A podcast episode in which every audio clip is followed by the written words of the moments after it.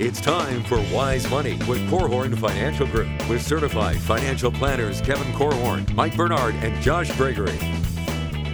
The Wise Money Show is brought to you by the attorneys at South Bank Legal, First State Bank, Diane Bennett and the Inspired Homes team, and Bethel University Adult and Graduate Studies. Welcome to another episode of the Wise Money Show with Korhorn Financial Group, where every week we're helping you take your next wise step in your financial life. Thanks for being here, friends. My name is Mike Bernard. I am your host. I'm also one of the CFPs on the show. Kevin's out today with me in the KFG studios, my business partner and fellow CFP, Josh Gregory. Good to be with you, Mike. You too. Well, listen, 2020 is going to go down as one of the most unusual years in investment history. So the question is, what investment opportunities should you be watching for as we enter into 2021, and what moves should you be making? We're going to cover that and more on today's episode. I can't wait to tell my kids about the about the stock market in 2020 like out there in the future. No one's going to believe it. Right. no no. It unless you lived through it you're not going to believe it. And uh, and there is this thing that we all have believe it or not. I do and josh does and you do too. It's called investment amnesia. Ooh, so we all it's like what have you done for me lately you will forget the craziness of 2020 pretty soon but we're gonna we're gonna give you some context for it right now. If you have questions, we'd love to hear from you. You can submit questions to the show in several different ways. Call or text 574-222-2000. That's 574-222-2000. Online, wisemoneyshow.com. Submit a question right there on the right and catch up on all of their other stuff right there on the website. And then social media and YouTube or Facebook, whatever, lots of questions are submitted that way. Just wherever you're at, search the Wise Money Show, follow us there. It was the best of times and it was the worst of times. That's that's the You're summer. so literary here. that is, I said amnesia, and then I quoted a book. Yeah. Uh, there we go. Do you know what book? No, I have no idea. Wa- was it War and Peace? I think it. I think it was. But so I think it was Tale of Two Cities, maybe. Maybe I don't know. Someone someone will get mad at us right now. But listen, that pretty much sums up 2020. I, I mean, it was it was terrible and it was great. If you were living in a bubble, like if you were in a bunker and just didn't know you went you hibernated on one one of 20 and took a long nap or a long hike in northern Alaska and just had no connection to the outside world and you came back on 1231 uh, if you looked at the markets you'd say great year Yeah. that's awesome yeah very uh, the, D- the- different roller coaster ride between here and there, though. And uh, those of us that were conscious for the whole 2020 and experienced the the whole thing, man, what a, what a doozy and um, unpredictable at some level. Yeah. Right. I mean, I, I'm remembering to where we were a year ago. So January of 2020. Um, you know, we're coming off of the the longest bull market in history, right?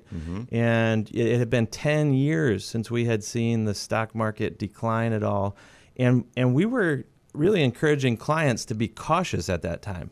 But that was before we had the word COVID in our vernacular. We didn't know what that was really, um, or certainly, I mean, that's not going to come here, right? That's not going to affect us, is it?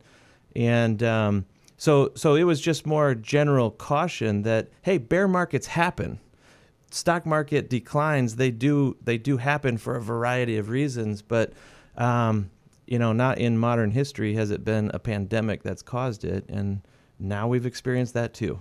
Well, so let's get into the numbers. These don't translate well over the radio, but but if we look back at performance really quick, large cap stocks and here in the US were up 18%.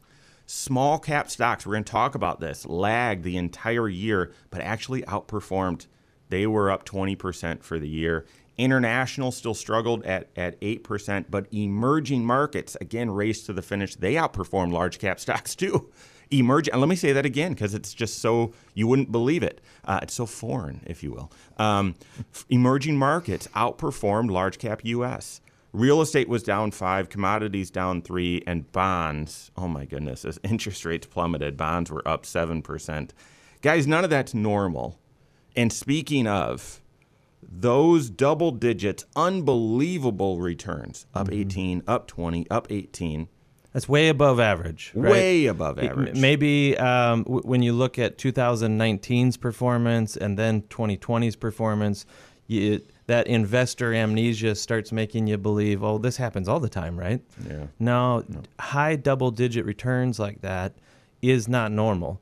Um, but it, it also, in some ways, when you look at how did the U.S. stock market do, up 18%, it kind of masks over, though, kind of that comment that you were making, best of times, worst of times.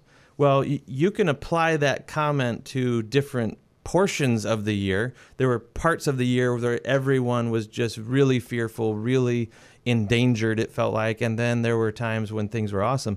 But you can also look at certain segments of the economy and say the same thing, where there have been clear winners and clear losers along the way. Some industries have suffered terribly, others have boomed at, at a level that we've never seen before. And you bring it all together, and that's what makes up this 18.4% rate of return for the, the large U.S. stocks. So there are, there are many that were up multiples of that, many that were really suffering throughout the year. And so the, the question is, well, does a stock market index like the Dow Jones Industrial Average, the S&P 500, does it tell the whole story? Certainly not if you lived through 2020 and you were paying attention. If you were that person that went on the hike in Yeah. Alaska, is that Yeah. what you're saying? Northern Alaska. Northern Alaska, of course. Um, you know that that person misses that part of the story by just looking at these box scores here. It- speaking of story, it, Tale of Two Cities, and thanks. To You looked it up? Of course I did. Okay. But here's the thing. So what? One of those chapters in the story of the stock market last year that ended with, hey, up 18 percent. All of those indices, the large caps, small caps, international, blah blah blah, other than bonds, were down 30 percent on March 23rd. they were some a little bit better, some much worse. Down 30 some percent, and we finished the year at those levels. Let me tell you what happened in between. The best 50 days in the stock market ever. Ever. The best 100 days in the stock market in 100 years. The best month ever, ever, ever, ever for small caps. Prior to that, the best month ever in small caps was 15% in a month, and it hit that a few times. No, small caps were up 21% in November. in November. They're up 37% in the past 10 weeks. We had the biggest jump to reach a new all time high ever in the market, and we're now at the second highest valuations, geeky stuff, since um, the second highest um, and only second to what happened in 99 in 2000. It's unbelievable. Yeah, and a lot of people are scratching their heads saying, "Well, what in the world is driving this? Is is does it make sense even? Um, is the stock market getting ahead of itself in some way?" And I, I think that we need to kind of go back to well, what drove the stock market down back in February and March? It was the anticipation that if the economy grinds to a halt, and we're not going to movies, we're not traveling, we're not eating out at restaurants. Production has stopped and layoffs are happening and people are struggling to make rent or pay their mortgage. When that type of economic activity grinds to a halt, people suffer. And what, what a lot of people don't realize is that the stock market anticipates that happening. And so it was the stock market falling first Correct. before we even had shutdowns happening, mm-hmm. right?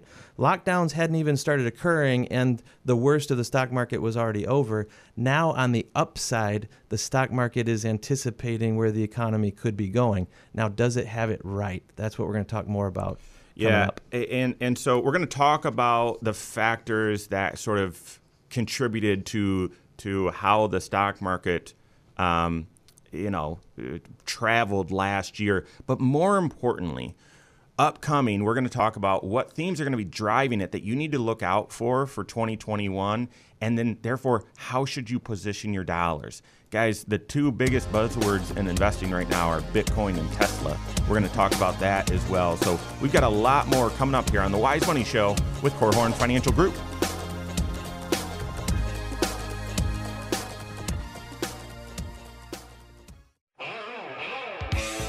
This is Wise Money with Korhorn Financial Group. What's going on in the stock market? What should you expect for the year ahead after the meteoric rise that we've had? How should you position your investments? We're talking about all of those things right now. This is the Wise Money Show with Korhorn Financial Group. Thanks for being here. My name is Mike Bernard. Here with me in the KFG studios, Joshua Gregory. Kevin is out today on a mission trip. We love him and support him in that. And here we are talking about the investment world. Uh, if you are new and you haven't checked out every episode on our YouTube channel, check it out. Go to YouTube, search the Wise Money Show, and sign up for notifications and like the content, share the content, and leave questions there as well. Okay, so the Wise Money Show is about comprehensive financial planning, okay, and how you've got to make great financial decisions through the context of how all six areas of your life will be impacted by that decision. One of those areas, one of those six, is investment planning. It gets way too much attention because it's really just, well, what strategy are your investments? But how does that connect with your taxes, with your cash flow, with your retirement? And so, so financial planning is more than just investment strategy. But at least twice a year, we're going to devote a whole show to what in the world is happening in the investment world. And that's today's show. We're looking back at 2020, the craziness, and we're looking forward at 2021. So, what drove the insanity well, of, of 2020, right? Or maybe, you know, the craziness, yeah. right? Um, uh, and you're kind of showing your cards a little bit about your interpretation of what's been going on, and and I share that Yeah. as well. Um, however, the the pattern makes sense. I mean, uh, as we were saying in the last segment, the overall stock market it begins its climb or its fall before the economy begins to suffer or begins to to thrive again. And what we saw in on, on March 23rd, we hit bottom in the stock market, and it's been climbing ever since. Um, that essentially represents the stock market's prediction that the overall economy it's going to bounce back, and it is bouncing back. Yeah. The the question though is is the stock market um, climbing or predicting a stronger, more robust economy than what really is happening, or is it actually just responding to what kind of economic stimulus and Fed action is is really happening? You you look at the the strong performance in the market. It's usually driven by vaccine announcements you know, trying to give some sort of, of help and pre- prediction that, um, you know, that COVID's not going to win. We're, we're going to get people uh, vaccinated. We're going to get people safe. We're going to get back to normal. That's sort of the message um, embedded in a, in a vaccine announcement. But then also, the, the other driver that we see pushing the market higher is every time uh, our, our government officials come out and say, "Hey, we're, we're having great negotiations on the next round of stimulus." You know, Joe Biden saying recently, "We're we're going to get two thousand dollar checks out to everybody," and what does the market do? Loves it, right?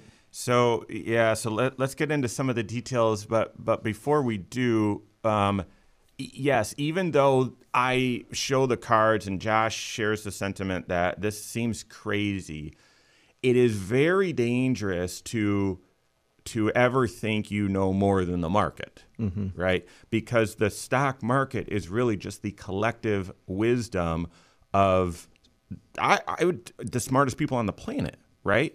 And so to say I know more than them or I know better than them is uh, is always dangerous. Now, the other thing with a herd of people is you get momentum and mm-hmm. you've you've got herd mentality and that's how you get the craziness of you know lemmings is the great is a great example. So mm-hmm. so there is this question of well wait a second has the herd taken things too far? But I would just warn you even though this seems like lots of speculation in the markets. It's just dangerous to say, well, this is wrong. Right. Well, no. I mean, this is the collective wisdom of Yeah. everything we know today. Well, You're exactly right, and it may not fit with your worldview. It, it may not fit with your politics. It may not even fit with what your experience has been in your own industry or your own business, your own role. Um, y- you might look at what the stock market's doing and, and just be puzzled. Um, and, and you may not believe that it can keep on going. Whether you're right or you're wrong, just just recognize when you start betting the farm one direction or another, that's when people get burned. Yeah. I actually had a, a dear friend reach out to me right after the election I remember talking to him on, on the phone. He wanted to just kind of pick my brain. He he's getting closer to retirement, and uh, he said, "Man, should I be moving everything into the stable value fund within my retirement plan at work because retirement's not that far away?" And and I remember cautioning him, saying, again, this is like fresh on the heels of of the election. We we knew that the vote count had uh, pointed towards Biden, and he he was concerned about that. You know yeah. that that wasn't his guy, um, and and so his in immediate reaction, his gut was telling him, "Run for the hills." And obviously, we just said uh, moments ago that November was one of the best months in history in the stock market, and he would have missed out on all that. Yeah, even though uh, small caps had their best month ever, up twenty percent, the S&P 500 didn't do too shabby either, up 12% in the month. Exactly. That's an entire year's worth of growth right there. Correct. That's an that's a better than an average year's growth. All happened in just a short amount of time, and the question is, did you miss out on it because of politics or your view on on what the future really should be having. And that's why our own emotions shouldn't be driving our investment strategies. Yeah. And in this type of environment, it sure feels like there's a lot of emotion going on. we're gonna we're gonna get into uh, our investment strategy and some some ideas that you should consider as well as we as we look at 2020. Um, so okay, so the the if you would have told me that we would have a very divisive election and then we wouldn't necessarily even know the results uh, the day after the election, and then there would be this sort of um, you know, debate, runoff election, all of that. And in spite of all of that uncertainty, the market was just going to climb and climb and climb. I would have said, no, that doesn't seem right. The market doesn't like uncertainty. But I do think, I want to go back to some of these details, and Josh mentioned them. I, I do feel like the stimulus efforts have been a significant contributor to the rise that we've seen in the stock market. The Federal Reserve is injecting 120 billion dollars a month, which is nearly double what they did during the 08 crisis, um, every single month into the economy. And when you combine that with Congress stimulus, wanting to print money and inject and so on, and then you put a backstop in there, or maybe not a backstop, the cherry on top of pent up demand. The economy is going to open because we've got a vaccine, and you've got a recipe for the stock market anticipating that the economy is just going to go booming. Yeah, I mean that at least that's the way that everyone's behaving right now. Um, when when you have the government coming out every so many months saying, "Hey, we're going to go dump another trillion or two into Americans' pockets," and the expectation is is that that's going to get spent right? Mm-hmm. We are a consumer based economy, and when everyone's scared or everyone's shut up in their house, they can't spend. And so by getting this cash out to Americans, yeah, it can help cover a mortgage payment or you know help help put food on the table but the point is is that it's quickly leaving your hands again and stimulating the economy it kind of trickles its way out there the other thing that's sort of stimulating in the economy, or at least in the stock market, is interest rates being at record lows. Is sort of like, well, if you've got money and you want it to grow, there's really no place else to put it. You can buy real estate, aka pushing those prices up higher, or you can buy shares of stock, pushing those prices higher. And when we look at valuations between uh, price to earnings, uh, market to GDP, we are at very high levels a lot of it also contributed by interest rates. So, now what do you do with all of this? We've got some ideas and our approach coming up on the Wise Money Show with Korhorn Financial Group.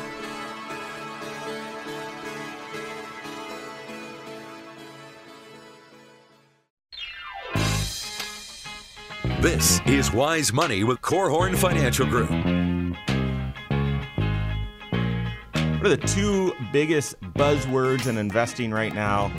Tesla and Bitcoin. We're talking about that and what else? What are the other themes investors are looking at in 2021? That's what we're talking about right now. This is the Wise Money Show with Korhorn Financial Group. Thanks for being here. My name's Mike Bernard. Here with me in the KFG studios, my business partner and fellow CFP, Josh Gregory. Every episode of the Wise Money Show is also on podcast. Make sure you check it out wherever you listen to podcasts. Search the Wise Money Show, follow it, and do me a favor rate the show and leave a comment there. We appreciate that. Uh, I saw a fan of the show shared something where we were um, in the top five of um, global financial podcast or shows, and it was pretty pretty cool. So go there, rate it, check it out. We appreciate that. All right, so let me let me talk about Bitcoin. I I when we were on our way to the studio, I asked Josh this morning. I said, "Hey, what's what's Bitcoin's return year to date?" And he said astutely, because Josh is a genius.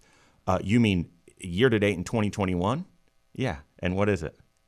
Uh, Well, I guessed forty percent, and it was pretty close. You were wrong. You were low. Right. It's up 43% this year in seven days. Yeah. And we Seven trading days. Is Yeah. that what we came up with? Yeah. 43%. That's unbelievable. Now, Bitcoin is now worth over a trillion dollars. Okay. Um, it's what now more valuable than Facebook, right? And so there is rampant speculation going on in Bitcoin. Now, I, we don't give advice on this show, so I, th- we're not going to tell you you should buy or you should sell or stay away, whatever. There is there is wild speculation. You can't look at Bitcoin and look at well, what are their revenues and what are their expenses and what is their growth potential? What's their dividend rate? You can't do that with Bitcoin. Before you would go out and say, well, I want some of that though. It's it's going way up. I understand it. Understand it. Um, that's wise advice because there there are a lot of crosswinds there with Bitcoin. I mean, there's there's more large banks that are actually giving legitimacy to Bitcoin. They're actually wanting to hold some of it where early on Bitcoin, you know, that's the wild wild west. That's that's not something that we really are going to own and now all of a sudden when big banks start placing resources in Bitcoin, now you've got some supply and demand type stuff going on there. Yeah. But but you're right. I mean, the story of Bitcoin has since the beginning almost always been just about speculation. Can I buy it at this level today and watch it climb to a higher level and eventually get rid of it? Yep. Um, similar to the movements in gold, because same story. Like Right. gold doesn't produce anything for you. It doesn't generate profits or kick off interest to you. It just goes up and down in value as buyers and sellers come in and out of that market. Yep. Now, if you think, yeah, Bitcoin, that sounds pretty impressive, I would tell you that in the past 12 months, Bitcoin's unbelievable return is a mere half of Tesla's. Elon Musk, you saw the headlines this week, is now the richest person in the world uh, because he's got a company that's not profitable and rockets that blow up uh, or whatever, right? Yeah. No, it's just someone called his companies a Picasso. Like it, they just don't all fit together, and it's crea- it's it's crazy, but it's art, and there's all this potential. And so, um, but Tesla is now trading at outrageous multiples. Now it might, it might. I mean. I, I I heard an interview. He did an interview on uh, Wall Street Journal back in December, and I loved it. And I'm not a huge Elon Musk fan, but wow, I mean, it was great. Yeah, I mean, you, you don't get to be anywhere near the top of the, the pile of billionaires by just being a complete idiot, Yeah, right? right. I mean, the, the guy has vision and has ideas and he's crazy smart, but he has been hoisted into that level by a stock price that you know you're like man does does this make any sense I, I was trying to remember you you shared at one point the valuation of Tesla compared to the other automakers. yeah. Do you remember what that, that statistic was? This Well, was going back a few weeks. Here's what here's what I do remember is I was watching closely for when Tesla was going to be worth more than Toyota, which at the time seemed outrageous, and then it it was. And a couple weeks later, it was worth twice as much as Toyota, and then a few weeks after that, it was worth it was worth more than um, the I think it was the eight major auto manufacturers combined. And yet, when you look at the profits that these, it's just no comparison. When you look at the revenue, it's just no comparison. When you look at the number of of vehicles on the road, it's just no comparison. And if you're a if you're a, a Tesla bear, which means you're you're not optimistic of Tesla, you would point out that they missed again their target for delivering vehicles in 2020. And so I, yeah, it's just it's just crazy. But here's the thing: you can have when you're investing in an individual stock, that concentrated position can absolutely go to the moon or Mars, SpaceX. But it also has the ability to go to zero. And I'm not saying Tesla will or Tesla won't. Um, I'm just saying today's Tesla. I mean, that yesterday that was, or not yesterday, but a few years ago that was some other company, right? Mm-hmm. And so just be careful. Be careful. Well, and, and keep in mind that when you own a corporation, when you own stock in one of America's greatest companies, you essentially are, are owning a small slice of the profits that will come. And that's really what drives long term what the value of your stock is, is worth. And when you have a company that is not producing profits, you got to look at the stock price and say, well, all right, I'm I'm willing to buy this company because I think the profits will be there in the future and they will be massive enough in the future to justify this outrageous price that I'm I'm paying right now. But when when have people slowed down to do that calculation and to say, okay, how how many cars does Tesla have to sell in yeah. order to justify its stock price? How much profit does it need to generate to have this make any sense whatsoever? Yeah. And that just sort of that leads to now let's let's connect a couple themes here for 2021. I mean, Bitcoin and Tesla, there's now so much focus on them that if they slip or if they stumble, I think that could create a little bit of panic. If they continue to soar, I think that will create some optimism. But the rise of Tesla's share price as it's detached from its earnings and sales, we are now at valuation levels between price of the market and the underlying earnings. We're at uh, valuation levels we haven't seen since 99 and 2000. That'll be a big theme. Can the economy actually grow? Can profits grow to justify these high levels? I think there's certainly that potential. There really is. Even though I'm big, eh, this is way too expensive, I think the economy might be able to grow there. And then the other thing that seems to be a big theme will just be the Fed's potential taper strategy. If you remember back in 2012, 2013, there was the taper tantrum. And if you're not a geek like me, that means, well, when the Fed decided they were going to start slowing down how many how much money they were injecting in the economy, the stock market did not like it did not like it one bit. Mm-hmm. And now it's even bigger. So, what will the Fed's indications? How will that influence the market? Right. And it's an interesting world for the Fed right now. They are giving longer term forecasts of what their expectations and their intentions are.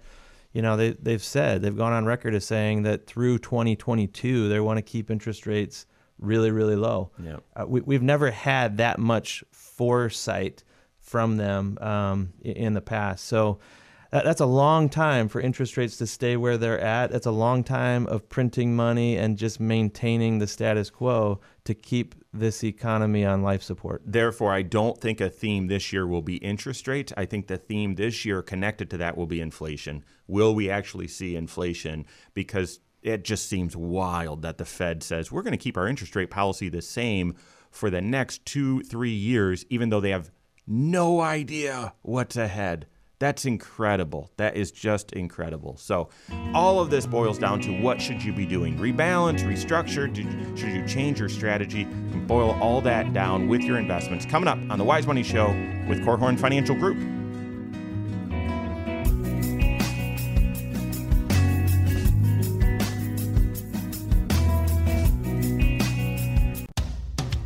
This is Wise Money with Korhorn Financial Group. The Wise Money Show is brought to you by the attorneys at South Bank Legal, First State Bank, Diane Bennett and the Inspired Homes team, and Bethel University Adult and Graduate Studies. Do you jump on the bandwagon with your investments and do you restructure things and put now from large cap, you put a bunch in small cap or international? Or do you shift everything to stable value? Do you rebalance? Do you buy Tesla? I mean, what what's the wise thing to do with your investment strategy right now? We've got that we're hitting right now. This is the Wise Money Show with Korhorn Financial Group. Thanks for being here. My name's Mike Bernard. Here with me in the KFG studios, Josh Gregory. Make sure you, you, you follow us wherever you're at on social media. Uh, the Wise Money Show. We've got Facebook, we've got YouTube, we've got Twitter, all sorts of spots. Wherever you are, we are there as well. Just search the Wise Money Show. Follow us there online, wisemoneyshow.com, and you can get content there as well. So we've we, we've said the the investment decisions that you make that's just one area of your entire financial life. They all need to be connected and in concert. And that's the that's the right reminder as we've talked about what's happened in 2020 what's ahead what potential themes are likely to to drive markets in 2021 now as it fits within your entire financial life what should you be doing with your investments? What approach should you have Wow, what a what a big question to be asking. Um, you know, this is a show about financial planning, and here we are. We've been devoting the first three segments of this sh- of this episode to just what's been going on in the investment world. And to me, the investment world matters because it has an impact on your personal finances. And I, I guess I want to encourage you to be thinking about not how does the investment world have an impact on your personal finances, but how do your own decisions have an impact? And yes, how you structure your investments is one of your decisions, but it needs to be in the context of an overall game plan. A game plan that is looking out into the future at the things that you want to achieve in your financial life and creating the roadmap to get there one of the the engines that will drive you there is the investment world and how much exposure you get to that. How much money are you able to squirrel away into growth oriented investments that can build for those future goals? And so yes it does matter. Your your investment approach does matter but it matters within the context of your overall financial plan. Yeah. Does let me say it differently while the stock market is going gangbusters and money printing is happening, the machine's working just fine, it has influenced a lot of investors to borrow money against their investment accounts and invest that borrowed money. And they call that margin. The margin interest, so the amount of margin out there, if you were to look at the graph, it's the most it's ever been. It's the most it's ever been. And so the, our belief, not that, you know, that's wise or that's foolish. Our belief is is that what your financial plan requires in order for you to achieve your financial goals? Because that sort of strategy, I would call that, strategy can lead to boom and it lead can lead to absolute bankruptcy, not bust. That can lead to bankruptcy. And so, is that the is that the right approach, the wise approach for your investments in the context of all six areas of your financial life? And that, you you would hardly say that that that is appropriate. Yeah. Maybe for some play money or whatever, but you've got to look at your investment strategy connected to all six areas of your financial life. So margin as an investment strategy, I just again, you got to talk to your CFP, see if that fits and if so, how much if you if you're looking at some of these stocks or Bitcoin or whatever, is that the right investment approach as it as it connects to all six areas or the other five areas of your financial life? Maybe it's appropriate for some play money. I own some individual stocks in sort of my play money side of my Roth IRA. It's not a large portion. I've got a certain percentage that I like to have and just sort of play money. And if it goes way up, I don't get rich. If it goes way down, I don't go broke. But it's it keeps my interest, and I'm a geek with these sorts of things. Mm-hmm. But the rest of my dollars are in prudent strategies that complement each other. Yeah, and and are the funding mechanism for these most important goals out there in in the future. And uh, t- to me, if you don't know precisely what kind of risk you should be taking with your investments and what potential returns you need to achieve in order for those goals to be attainable, then you you should pause right now. You know, that needs to be figured out. This is a wonderful time of year to stop and say, okay, what does what does my investment portfolio have to pull off for my goals to be a, a success out there in, in the future? Your certified financial planner should be the one helping you drive that. They're they're not the person who's just selling you some investments or persuading you, yeah, so much should be in Bitcoin and so much should be in individual stocks and let's work in some gold as well or some real estate. Uh, you know, to me, this just should be an overall game plan, not a speculative leap. You know, you're not throwing a hail mary here.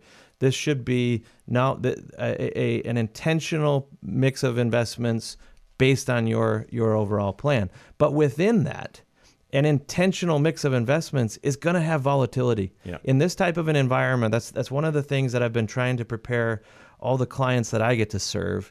Um, more emotionally, but also financially, have them ready for some volatility. Now, there are some things that can protect against volatility, some investment approaches that can um, you know, try to smooth out some of the choppiness of the overall market. I also recognize that we have a Federal Reserve and a Congress right now that are poised and ready at a moment's notice to just keep throwing money um, at, at, a stalled out economy if that were to to occur. And so th- there are some safety nets behaviorally happening amongst our, our leaders. Now, whether or not that is a good thing long term or not, that's a different question, yeah. right?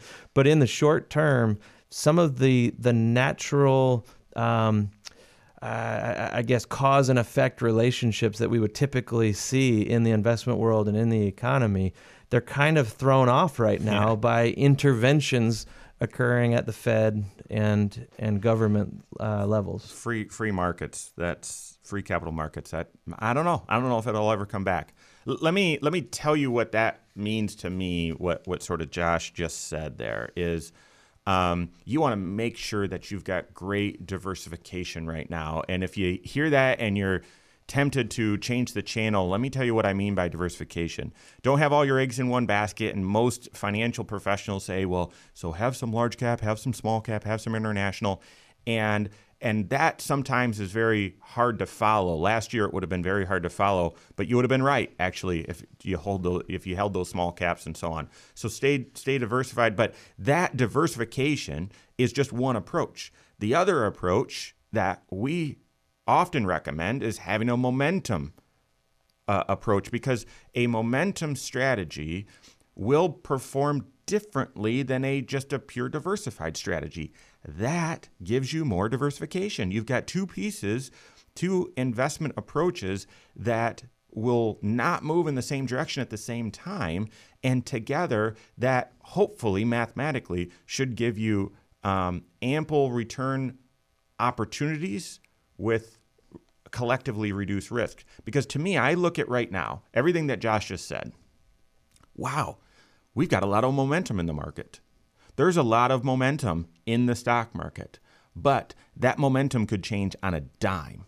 And so to me, I believe in having this dual investment approach. This dual, our philosophy is having two approaches. And I want to make sure that folks have the right mix, that uh, uh, have a healthy amount in that dynamic um, approach, that momentum approach. You know, I was driving through the countryside uh, not long ago, and I, I looked out in a field and saw all these cows grazing, and um, they they were in a massive field. I mean, it was hundreds of acres, and there were hundreds of cattle out there. These are the beef cows that are going to end up on your barbecue, you know, this summer. Um, and they just had full range of the entire field. So you had cows just all over the place. That is an approach to grazing cattle. You just kind of turn them loose on the field and they're just there all year long, munching on whatever they need to stay nice and fat. Compare that, there's another strategy out there in the farming world where you actually segment that huge field off into smaller sections and you push all the cows into one segment for just a day. And then you move them to the next segment for just a day. They don't have full range of everything. You're not spreading the cows out, so to speak. And I was thinking about that as I was driving along, and I, I thought, you know what? Those are two different investment philosophies as well. One says, I want to spread it all out and I want to have maximum coverage at all times. That's a traditional approach to investing. Maybe you have a smattering of mutual funds in every different sector of the, the, the investment world versus the one that Mike is describing that's more of a momentum based it's also a more concentrated approach mm-hmm. where you say no I'm I'm putting more of my investments in a small you know segment of the the investment world. This is where the great growth the grass is greener right here at this time. But it's not going to be that way forever and I'm going to move on to the next thing after that. It becomes more rotational. And that type of an approach can be a real winner in certain environments like this because we were describing earlier on the show that 2020 was you, could describe it as a bunch of winners and a bunch of losers. Yep. Right? There are bright spots in the economy, bright spots in the investment world, and there are some crummy areas. So the question is are you going to put your investment chips, so to speak, are you going to put your investment dollars or your cows in my analogy? Are you going to just spread them out everywhere, or are you going to have some of them more concentrated, moving through kind of a rotational uh, approach where um, y- you're not you're not placing investment dollars just anywhere. You're placing them where the momentum, where the strongest possibilities seem to exist right now. That's harder to pull off, oh, right? Yeah. Just like the farmer has to have more infrastructure in place to be able to move and segment and everything, and and labor involved in moving them. We we have a lot more involved in helping our clients invest that way. Um, with more of a dynamic approach. It's harder to pull off on your own, but with the right combination of this traditional approach versus a more momentum based in investment philosophy, you can you can have complementary approaches to investments that do help smooth out some of the the issues that could be ahead. Can I can I go back and the the that momentum type strategy. Josh said earlier, and I think the previous segment earlier in the show talked about how emotion can really lead you to make some bad decisions right now. You know, either speculative or your moment. If you're going to try and pull off a momentum strategy, you've got to do so in unemotionally and that's where our system that we've been using it's it's unemotional completely. Because if it was I, I didn't want to have it start investing back in april again. I did not. And so it's got to be unemotional. And and then that leads to your entire investment philosophy. Your approach needs to be unemotional which is why i would tell you work with your certified financial planner so that they can help you be unemotional and have the right approach with your finances that's all the time we have for today. On behalf of Josh Gregory, myself, and all of us at KFG, have a great weekend. We'll see you next Saturday for Wise Money with Korhorn Financial Group. Securities offered through Silver Oak Securities, member FINRA slash SIPC. Advisory services offered through KFG Wealth Management LLC. Doing business as Korhorn Financial Group. KFG Wealth Management LLC and Silver Oak Securities Incorporated companies are unaffiliated.